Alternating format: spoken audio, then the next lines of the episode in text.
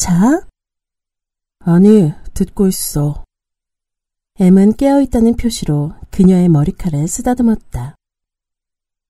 유일한 끈인 모텔 열쇠를 따라 찾아오긴 했지만 하루가 기대하는 건 그저 막연한 예감뿐이었어. 이 모텔이 정말 안경사의 자살에 얽힌 비밀을 품고 있다면 만일 자신도 그 비밀에 어디선가 갈려 나온 줄기라면 흘러 흘러 하류에서 본래의 큰 강에 다시 합쳐지리라는 예감. 하루는 일단 카메라를 들고 밖으로 나갔어. 빨간머리 소녀의 말이 떠올라 폐광에 가보기로 했지. 버스를 타고 15분쯤 달리자 폐광촌이 나오더군.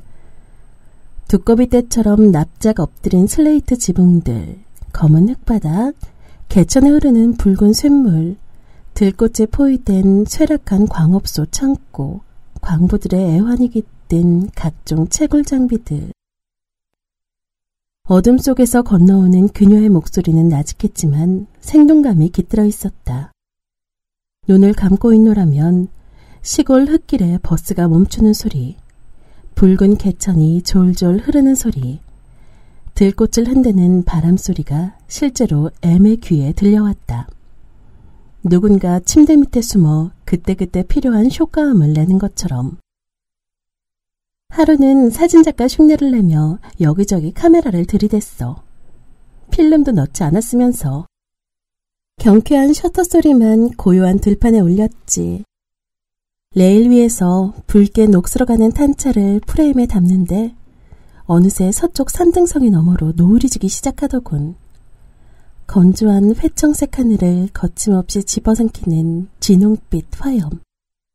하루는 우두커니 서서 눈도 깜빡이지 않고 노을의 고요한 진격을 응시했어. 그 절정의 한순간을 놓치지 않겠다는 듯. 선연한 붉은 빛이 하늘 끝까지 닿으려는 찰나. 저렇게 질기게 흔적을 남기며 사라지는 것들은 참 추해요.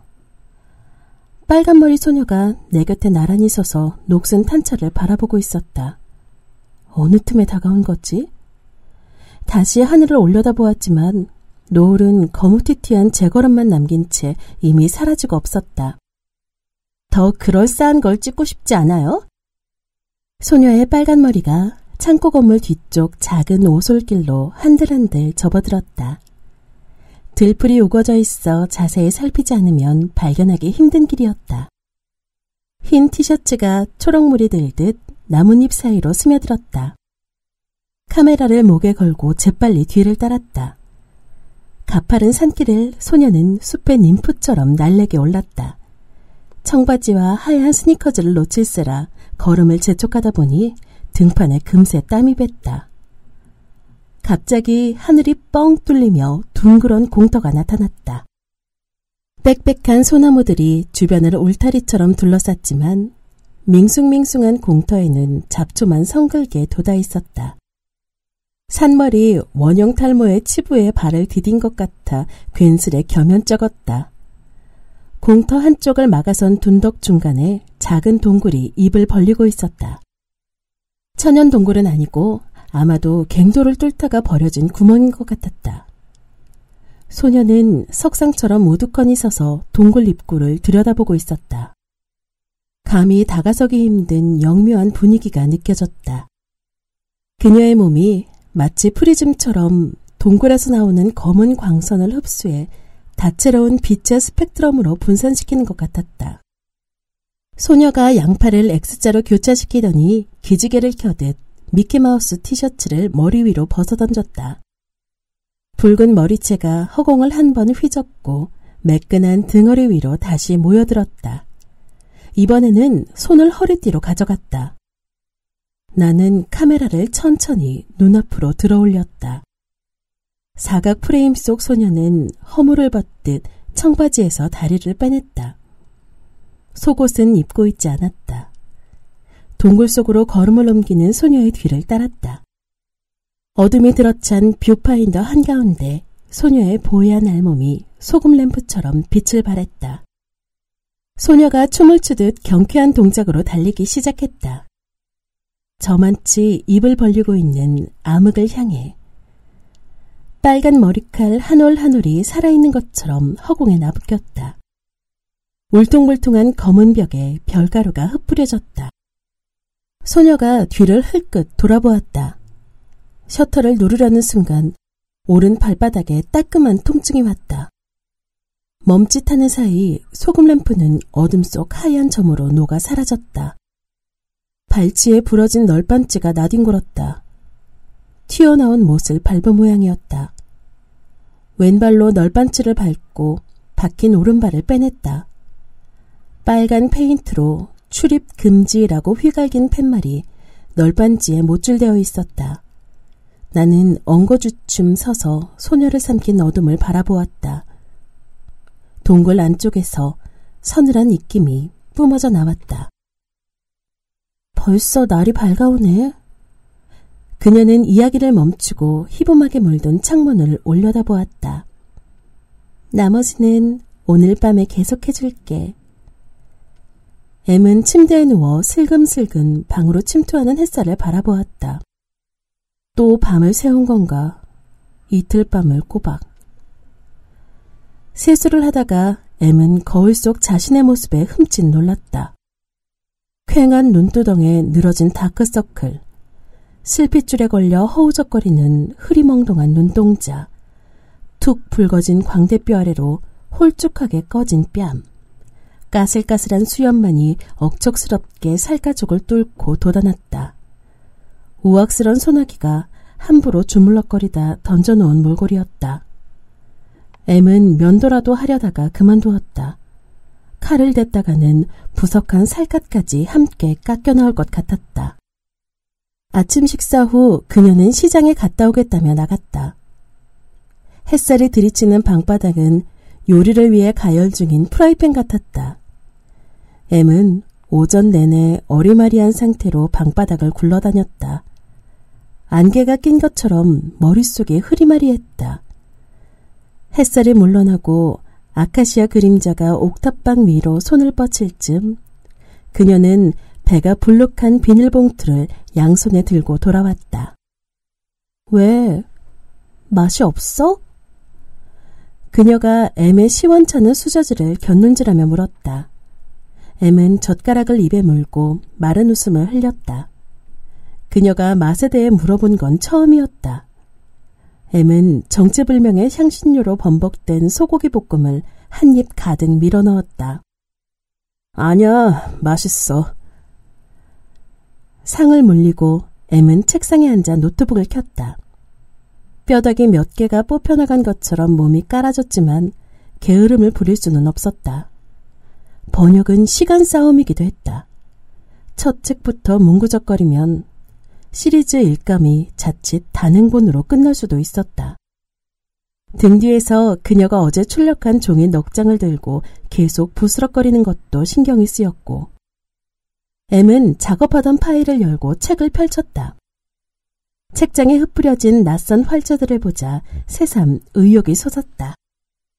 그 역시 여섯 번째 꿈에 이어지는 스토리가 궁금했다. 폐광에, 아니, 산장에 모인 여섯 사람은 예상대로 연쇄살인범에 대한 방대한 자료를 갖춘 웹사이트 실버 해머의 회원들이다. 운영자의 별장에 특별히 초대받은 정예 멤버들. 운영자의 낭만은 베일에 쌓인 인물이다. 마니아들 사이에서는 그의 정체를 두고 온갖 낭설이 무성하다. 전직 FBI 요원이다. 옥스퍼드 대학에서 살인의 역사를 연구하는 괴짜 교수다. 변태 성욕을 가진 제일동포 부동산 재벌이다. 또 실제 연쇄살인범이란 설까지. 여섯 회원들은 곧 그를 혹은 그녀를 만날 수 있다는 기대에 부풀어 있다. 그러나 밤이 깊도록 악마는 나타나지 않는다. 손님들만 둘러앉아 연쇄 살인범을 말미천으로 이야기꽃을 피운다. 흥겹게 때론 신경전을 벌여가며 빈 술병이 벽에 늘어서고 창밖에 눈송이가 굵어진다. 희부만 새벽빛이 산등성이를 넘어올 쯤에야 그들은 깔끔하게 정돈된 여섯 개의 방으로 흩어진다. 다음날 아침 류오슈가 시체로 발견된다. 오연한 인상 그대로 침대에 반드시 누워 베개를 피로 물들이고 있다. 세리네가 무심결에 서랍장 위에 생각하는 사람 모형을 가리킨다. 빈키가 다가가 모형을 집어들자 정방형 바닥 모서리에 핏자국이 선명하다. 전날 밤 료슈에게 줄곧 무안을 당했던 세리나. 그녀는 넋이 나간 표정으로 중얼거린다. 꿈속에서 그가 살해당하는 장면을 목격했다고. 분명히 꿈이었나요? 빈키의 물음에 세리나는 절박하게 고개를 끄덕였다. 꿈속에서 당신은 어디에 있었죠? 꿈속에서 당신은 어디에 있었죠? 커서는 문장 끝에 멈춰서서 숨을 골랐다. 첫 번째 희생자는 하필 유오슈였다. 닉네임 한니발. 내가 대사 중 단어 하나를 몰래 손봤던 남자. 남겨진 단서라곤 꿈에서 봤다는 세리나의 모호한 자백뿐이다. 그녀는 유일하게 살해 동기를 가진 인물이기도 하다. 남들이 보기엔 별것 아니라도 본인이 심한 모멸감을 느꼈다면 죽일 수도 있지 않을까. 에드게이는 별다른 원한도 없이 사람을 죽이고 가죽을 벗겨 뒤집어 썼다는데. 오전 1시 42분. 머리가 무거워 자꾸만 앞으로 기울어져 갔다. 그때마다 종이짝 스치는 소리가 목덜미를 저미고 지나갔다. 그녀는 오히려 생기가 넘치는 기색이었다. 엠에게 이야기를 들려주며 이틀 밤을 지새웠는데 그녀는 오늘도 페이지가 넘어가기 무섭게 머리를 들이밀고 인쇄 버튼을 클릭했다. 프린터 돌아가는 소리에 맞춰 콧노래를 흥얼거리기도 했다. 어딘지 귀에 익은 가락이었다. 막 출력된 따끈한 종이를 손에 들고 응원의 미소를 보내주는 그녀. 진도가 더딘 게 미안할 따름이었다. 어쩔 수 없었다. 사전을 넘기고 자판을 두드리는 손끝이 골물을 낀 것처럼 무디었다.